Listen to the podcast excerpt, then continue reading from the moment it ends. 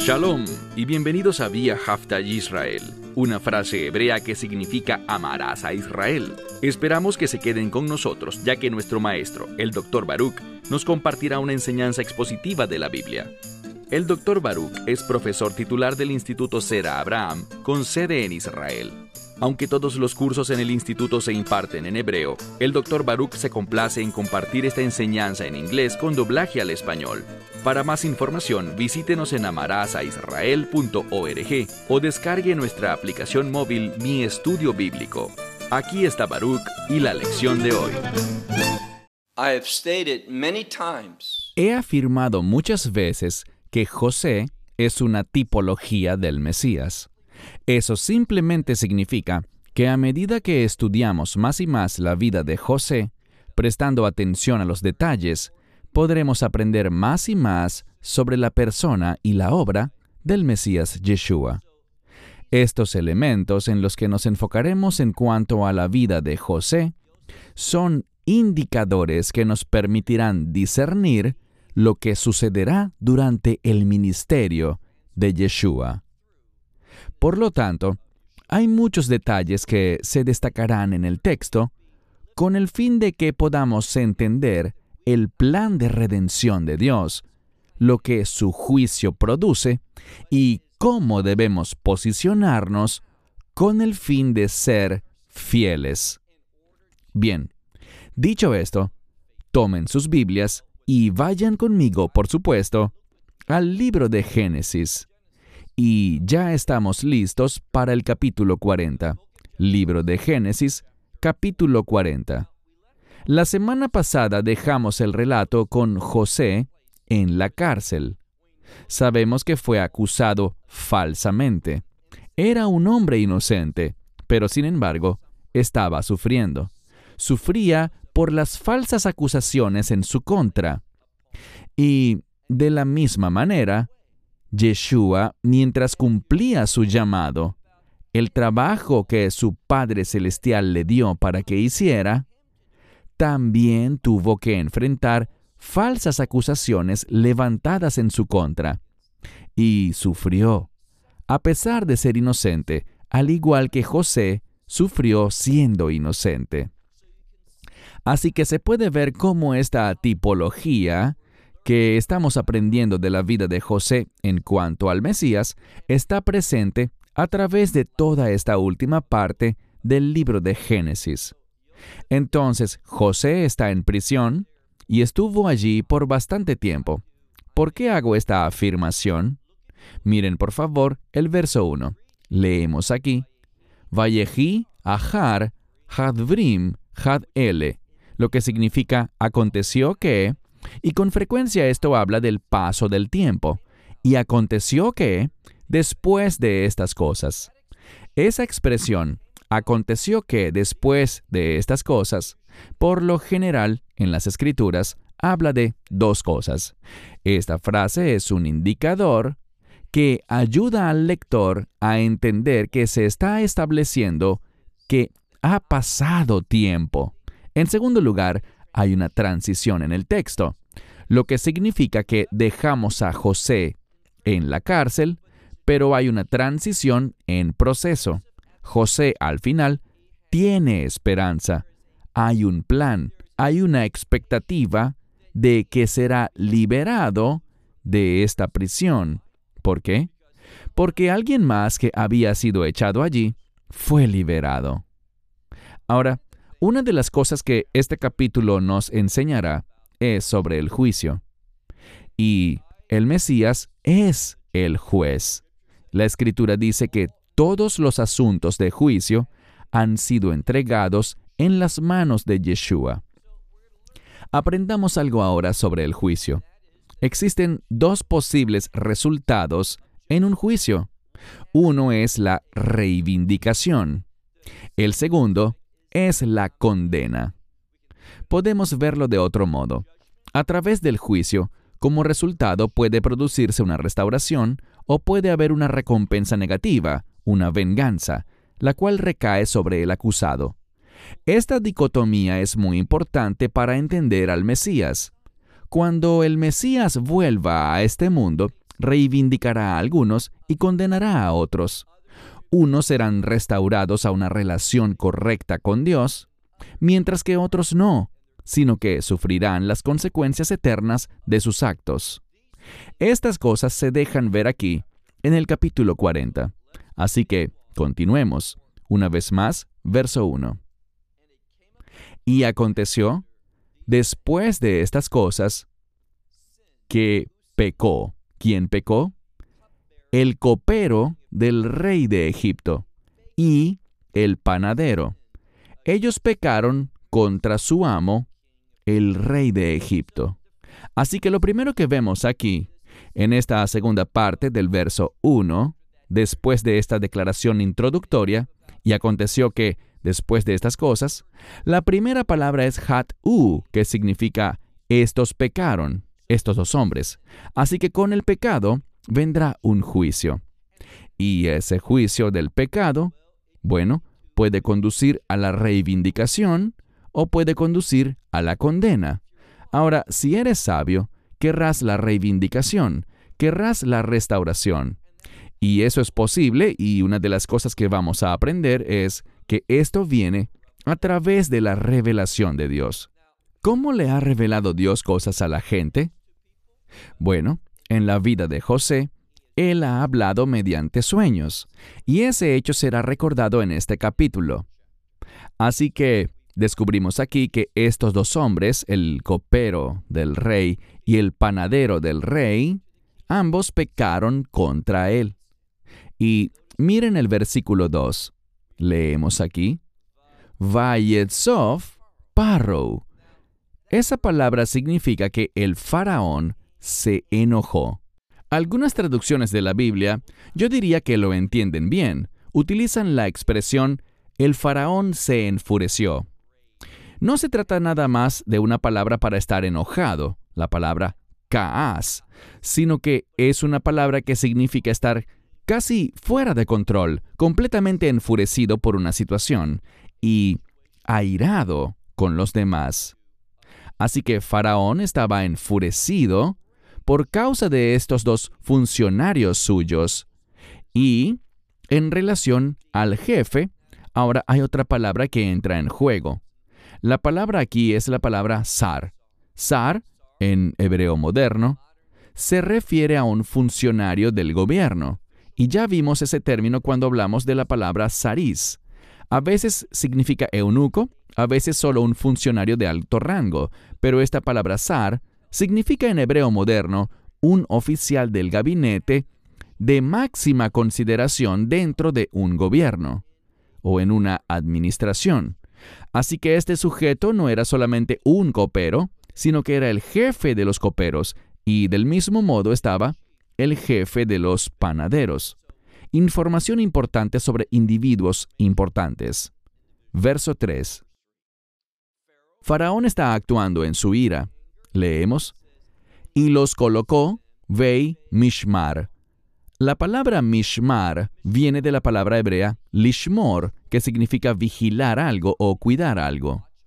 Y lo ideal aquí Supongo que la mejor manera para traducirla al español es con la palabra custodia. Así que fueron puestos en custodia, es decir, bajo vigilancia. Y noten algo más. En la casa, y esta palabra bet aquí puede ser como un edificio, no una casa habitable, sino un edificio. A menudo, al edificio de la escuela se le denomina Bet Sefer, la casa del libro, o si tenemos un hospital, le decimos Bet Holim, la casa de los enfermos, el recinto o el edificio para los enfermos. Y esto se encontraba bajo la tutela. El lugar donde los puso en custodia fue el edificio que estaba relacionado con Sar Ha Tabahim. Ahora, la palabra mitbach significa cocina y la palabra tabaj puede ser cocinero o carnicero. Pero recuerden algo, con respecto al término carnicero, recientemente estaba enseñando en el libro de Jeremiyahu, Jeremías, y nos topamos con el jefe de los asesinos. Él es el maestro de la masacre, podríamos decir. Y esto bien podría definir el cargo de Potifar. Potifar era el verdugo, el que ejecutaba a la gente por orden del rey, y por lo tanto tenía un lugar donde recluir a los prisioneros. Y ahora Faraón, porque estaba muy enojado contra estos dos hombres, los colocó en ese lugar, un lugar muy temido, porque se suponía que de ahí pasarían a ser ejecutados. Así que, una vez más, los puso bajo custodia en el edificio del ministro de la masacre. Ahora, me doy cuenta de que la mayoría de las traducciones lo limpian y dicen el capitán de la guardia, y es una manera aceptable de decirlo, pero en otros lugares de la Biblia tiene otro tono más agresivo y militar. ¿Y los entregó a quién? A Bet Ha-Zohar. Zohar es la prisión. Entonces los echó a la cárcel, al lugar en el cual José también estaba encarcelado. Aquí tenemos la palabra azur.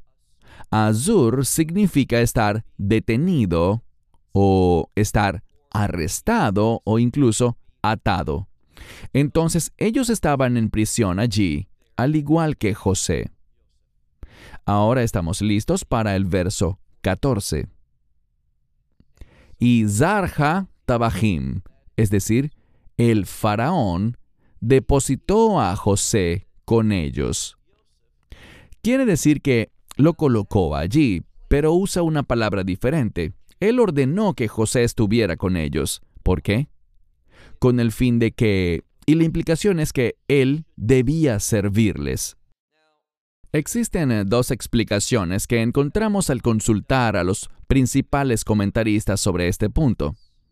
Según la primera interpretación, José estaba en prisión y por lo tanto quizás procuraban hacer su situación más difícil todavía, forzándolo a servir a otros prisioneros. La segunda interpretación es bastante diferente. De acuerdo con esta interpretación, muy en lo profundo, Potifar sabía que José era un buen hombre, y, por lo tanto, con el fin de bendecir a sus amigos, porque tanto el jefe de los coperos como el jefe de los panaderos ciertamente debían conocer a Potifar, pues este hombre era el jefe de los carniceros, o tal vez el jefe de los verdugos o asesinos. Todos estaban en el mismo gabinete, y tal vez su intención era ser amable con sus colegas oficiales.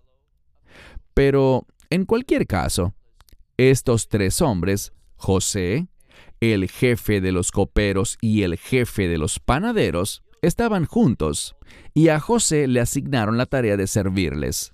Es la palabra lesheret, que significa ministrar o servir. Y encontramos al final del versículo 4 que dice, Vayuyamim bemesh var, y pasaron los días. La implicación es que mucho tiempo pasó, durante el cual todos ellos estuvieron bajo custodia. Verso 5.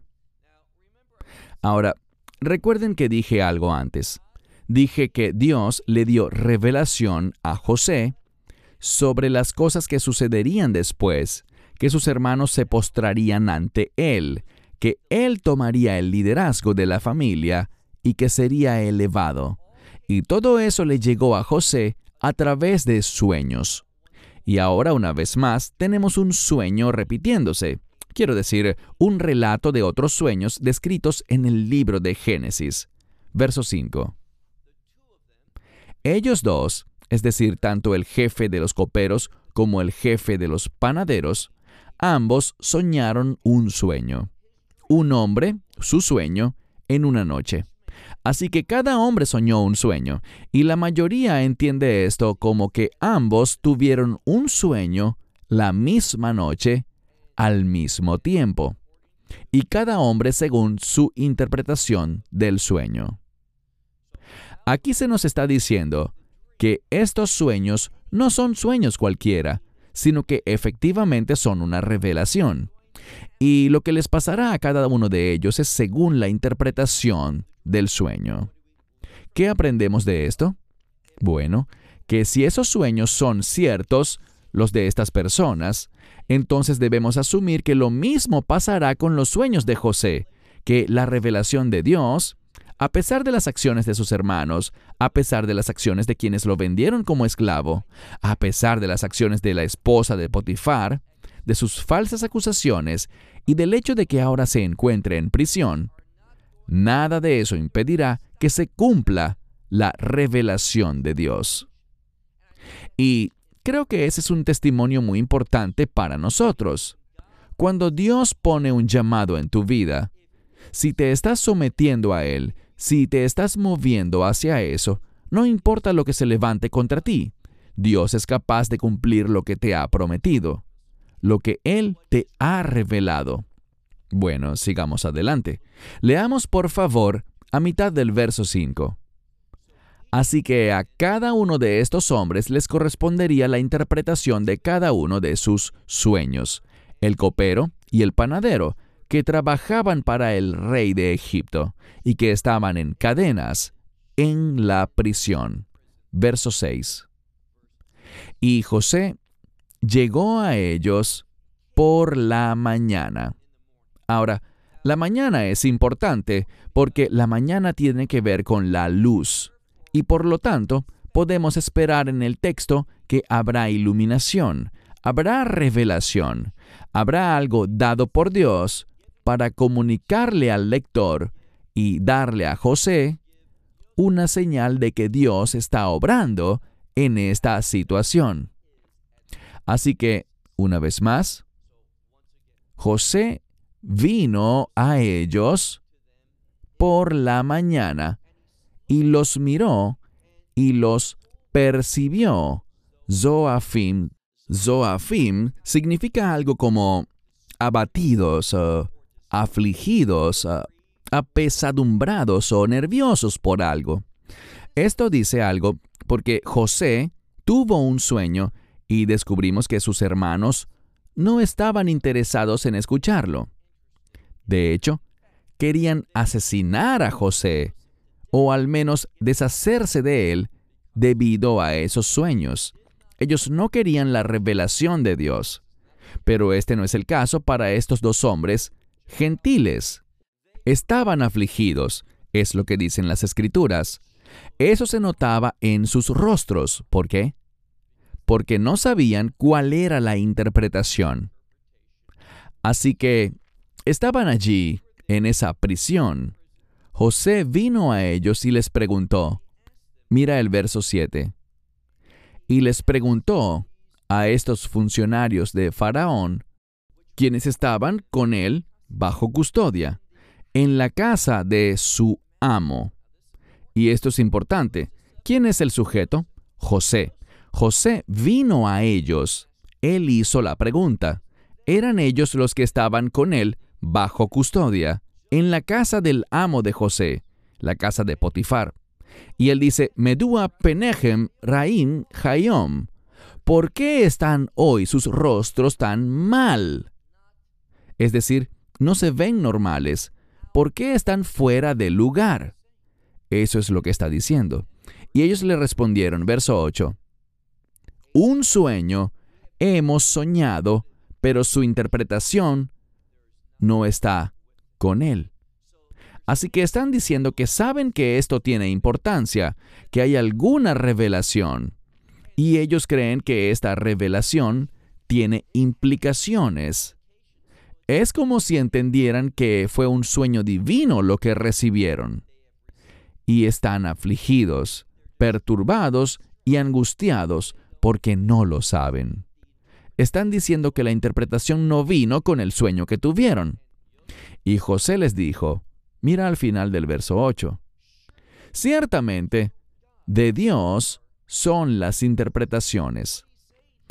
Lo que les dice aquí es que ellos necesitan recurrir a Dios porque en Dios están las respuestas. Y eso es tan elemental, pero tú vives conforme a esa verdad. Cuando estás confundido o angustiado o molesto por una situación, cuando te sientes frustrado porque Dios tiene algo para ti, pero tú no lo estás recibiendo todavía, ¿te das cuenta de que Dios tiene la interpretación de lo que debes hacer? Y por cierto, esta palabra para interpretación es realmente la palabra para solución. Dios tiene la solución. Así que estos hombres lo saben, pero están frustrados. Entonces José les dice, seguramente con Dios, o para Dios literalmente, está la interpretación. Así que dice, por favor, dime a mí. Él le pide, cuéntame, cuéntenme sus sueños. Verso 9.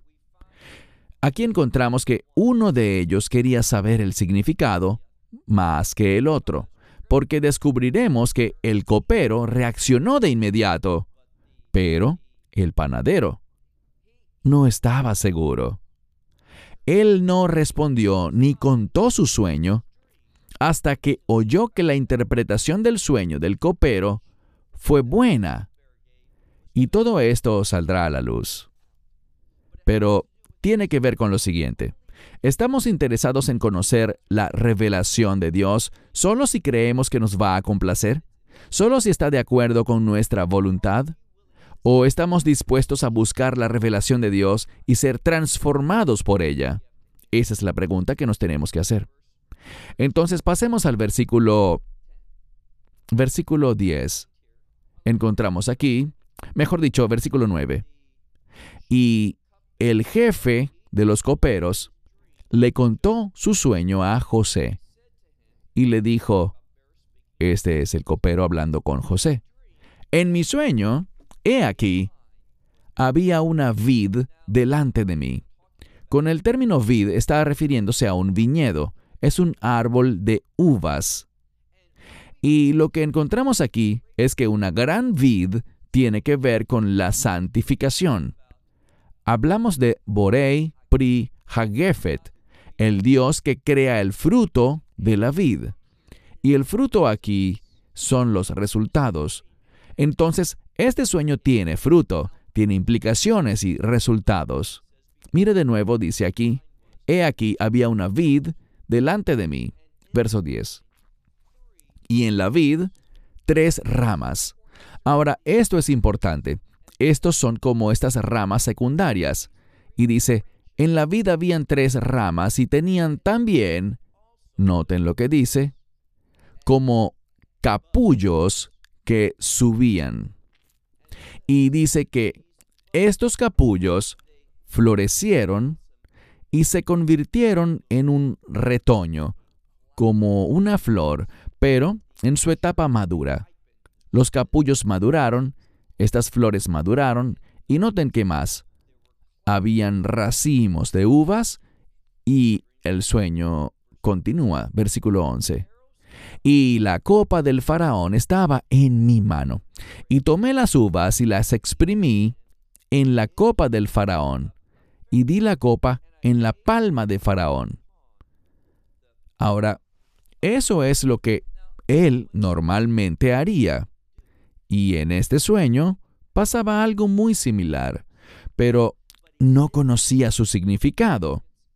Pero veamos lo que sucede ahora. Miren el versículo 12. Y José le dijo, Esta es la solución. Las tres ramas son tres días. Verso 13. En tres días más, Faraón levantará tu cabeza. Esa expresión de tener la cabeza levantada, cuando la vemos escrita aquí, significa que Faraón te reconocerá. Ahora, déjenme adelantarme y compartir con ustedes que Dios va a reconocer a todos.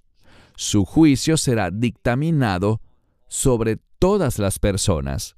Pero entendamos, como hemos aprendido, que en el juicio del Mesías veremos dos aspectos potenciales, la reivindicación por un lado y la condena por el otro.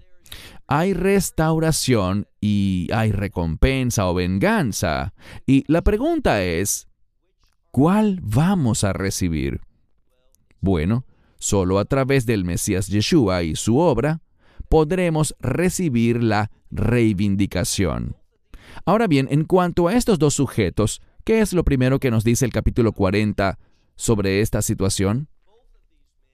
Ambos hombres pecaron contra Faraón. Y todos hemos pecado contra Dios. La pregunta que este texto nos plantea es cómo puedo ser uno que recibe la reivindicación y la restauración en lugar de la condena y el castigo, la venganza de Dios. Esa es la pregunta. Y la respuesta es a través de la gracia del Mesías. Mira una vez más este texto. Dice aquí, verso 13, En tres días más, Faraón levantará tu cabeza, un término de reconocimiento, y te restaurará en tu puesto. Y se te dará, o mejor dicho, tú le darás la copa al faraón, eso dice literalmente, y tú darás la copa de faraón en su mano como Mishpat Hareshon. La mayoría de las Biblias no lo traducen literalmente porque lo literal aquí no tendría mucho sentido. Es algo como ser restaurado a tu puesto anterior. Pero aquí está la implicación. La implicación es que Faraón tomó la decisión de poner a este hombre en esta posición y ahora será restaurado. Pero la palabra mishpat aquí significa juicio. Así que se destaca Nunca lo sabrías si solo lees las traducciones en tu idioma, pero cuando miras el hebreo, esta palabra es muy informativa. No es lo que esperaríamos, y debido a eso es muy, muy interesante. Tiene el propósito de enseñarnos que este pasaje trata sobre el juicio. Es revelación del juicio de Dios. Y vemos aquí que hay una restauración, que tú serás el copero, verso 14. Ahora, José está hablando, le da la indicación de que él sería restaurado de vuelta a su posición, tal como era cuando Faraón tomó la decisión de asignarle ese rol. Y luego José le dice, si tú te acordaras de mí, contigo.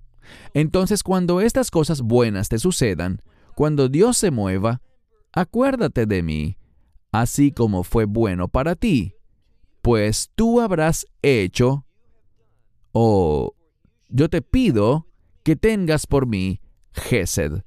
Entonces dice, sabes, fue bueno para ti que yo te revelara esto. Por lo tanto, hazme el bien y usa la palabra Gesed, que es la palabra del Antiguo Testamento para gracia o misericordia. Es un tipo de misericordia, pero se traduce mejor como gracia. Así que lo que encontramos aquí es esto. José era, podríamos decir, un intermediario, un Meitei. Eso quiere decir como un agente de la gracia de Dios. Y eso causó que se diera un buen resultado. ¿Y qué es lo bueno? La voluntad de Dios. Así que la voluntad de Dios, los planes de Dios fueron restaurados por la gracia. Y ahora está diciendo, ten gracia conmigo y acuérdate de mí. Mira el texto, a mitad del verso 14. Y acuérdate de mí ante Faraón para que él haga algo, que me saque de este edificio. Verso 15. ¿Por qué? Porque él es inocente. Dice, porque ciertamente me han robado y usa una palabra que no es secuestrado, sino robado.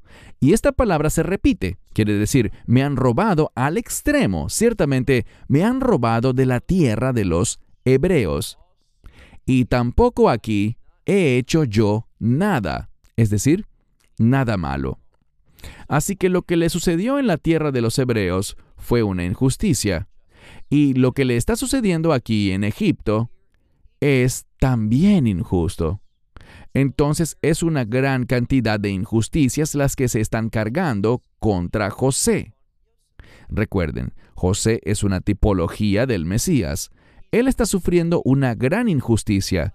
El Mesías ha tomado sobre sí mismo los pecados y la pena de los pecados del mundo entero, siendo inocente. Así que dice, tampoco aquí he hecho nada yo para que me pusieran en este pozo. Ahora, la palabra aquí muestra un cambio. Pozo. Esta palabra también se usa en otras partes de las escrituras para la tumba o para un lugar de castigo eterno o putrefacción eterna. Así que José está diciendo básicamente, me estoy pudriendo aquí y quiero ser reivindicado. Y él tiene que ser reivindicado. ¿Por quién? Bueno, el único que puede hacerlo es Faraón. Ahora, Faraón aquí se muestra como la autoridad. La gente puede pecar contra Faraón. Faraón puede matar y Faraón puede dar vida. Así que Faraón en este pasaje está fungiendo como una tipología de Dios, aunque sabemos que Faraón no era un hombre piadoso. Pero en el libro de Génesis, ese Faraón se comportaba con frecuencia de manera muy sabia. Este faraón en particular no es el mismo que creció luego y tomó después el lugar del rey de Egipto y que no conoció a José. El faraón de Génesis 40 es uno diferente, aunque el judaísmo rabínico diga que es el mismo, no lo es. Verso 16. Cuando el jefe de los panaderos vio que la interpretación fue buena, es decir, que él realmente no quería oírla hasta que vio que la del copero fue buena. Antes no quería compartir su sueño. Le dijo a José, Ciertamente yo, en mi sueño, esto es lo que ciertamente sucedió, dice, He aquí tres, tres cestas. Muchas Biblias colocan canastas o canastillos, y la razón es que el término en hebreo es saleh jori. Jor significa agujero, entonces es una especie de objeto agujereado. Y por eso muchos colocan canastas o canastillos de mimbre. Y leemos aquí que estas tres cestas o canastas estaban sobre la cabeza o sobre su cabeza, versículo 17. Y en la cesta de arriba había toda clase de comida de Faraón, y eran obra de panadería. Así que eran productos de la panadería, y estaban en esa cesta superior, en la tercera cesta. Segunda mitad del versículo 17, miren lo que sucedió. Pero los pájaros se los comieron, es decir, se comieron toda la comida de la canasta que estaba sobre mi cabeza. Ese es el sueño. ¿Cuál es la interpretación? Versículo 18. José respondió y dijo, Esta es la interpretación. Las tres canastas también son tres días. La palabra también no está allí, yo la añadí. Ellas son tres días. Y en tres días más Faraón levantará tu cabeza. Pero hay un cambio. Tenemos otra palabra, y esta otra palabra es me aleja. Significa que Él levantará tu cabeza de encima de ti. Esto no significa ser reconocido, sino que por el contrario significa que te quitarán la cabeza y serás colgado, lo cual es un término que implica vergüenza. Te colgarán en un árbol y los pájaros o las aves comerán tu carne de encima de ti. Así que esta palabra me aleja aparece dos veces para demostrar la naturaleza de esta situación. Se trata de un juicio. Así que esto es lo que tenemos. Muy claramente tenemos una revelación de Dios sobre un mishpat, un juicio. Habrá reivindicación para el jefe de los coperos, y habrá condena para el jefe de los panaderos. ¿Y qué descubrimos? Pasemos al verso 20. Y aconteció que al tercer día era el cumpleaños de Faraón, y él hizo un banquete para todos sus siervos.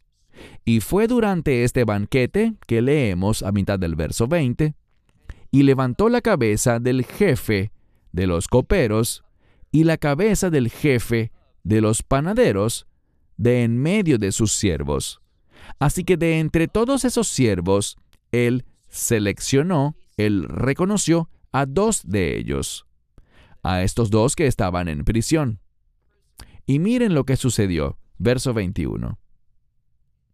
Y él colocó al jefe de los coperos por sobre su oficio, sobre su posición de tomar o cargar la copa, y puso la copa sobre la palma de Faraón, exactamente como José lo había vaticinado.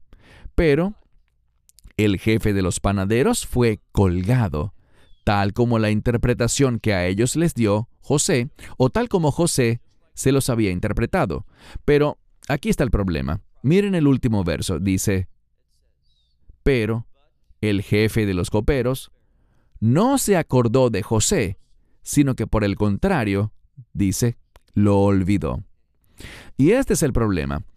Es algo muy relevante para nosotros porque el jefe de los coperos fue beneficiario de un buen juicio. Y José le dio la interpretación. Debemos recordar algo. Leímos que tal como fue la interpretación de los sueños, así ocurrió. Y si eres sabio, pondrás un círculo alrededor de esos versos, porque fue solo la interpretación lo que causó que estas cosas sucedieran a cada hombre según su sueño. Ellos no hubieran podido recibir el destino que Dios tenía para ellos basado en su condición delante de Él, sin estas interpretaciones. ¿Por qué eso es tan importante? Porque José fue el hombre que las pronunció, y al pronunciarlas, las hizo realidad. ¿Qué debemos aprender? Bueno, nosotros deberíamos desear la reivindicación. Y el elemento clave, el elemento crucial para ello, es lo que el jefe de los coperos habló con José. Y José habló con él. Y eso es Gesed. Solo con Gesed encontrarás la reivindicación, encontrarás la restauración. Noten que eso nunca se discutió con el jefe de los panaderos. Bueno, cerraremos con esto hasta la próxima semana cuando la historia continúe, porque José aún sigue en prisión, pero sabemos que su deseo es que Faraón lo reconozca para que él pueda cumplir el llamado de Dios sobre su vida. Y eso es exactamente lo que vamos a empezar a formarse la próxima semana cuando José sea sacado de la prisión. Hasta entonces, Shalom desde Israel. Shalom from Israel. Esperamos que te hayas edificado con el mensaje de hoy y lo compartas con otros. Te invitamos a seguir nuestros estudios cada semana por este canal y por el portal de YouTube de Amarás a Israel. También puedes descargar nuestra aplicación móvil gratuita Mi Estudio Bíblico. Finalmente, para obtener más información sobre nosotros, visita nuestra web amarasaisrael.org, donde encontrarás otras conferencias de Baruch en audio, video y texto. Hasta el próximo programa. Que el Señor te bendiga en Yeshua Hamashiach, Jesús el Mesías, mientras caminas con Él. Shalom desde Israel.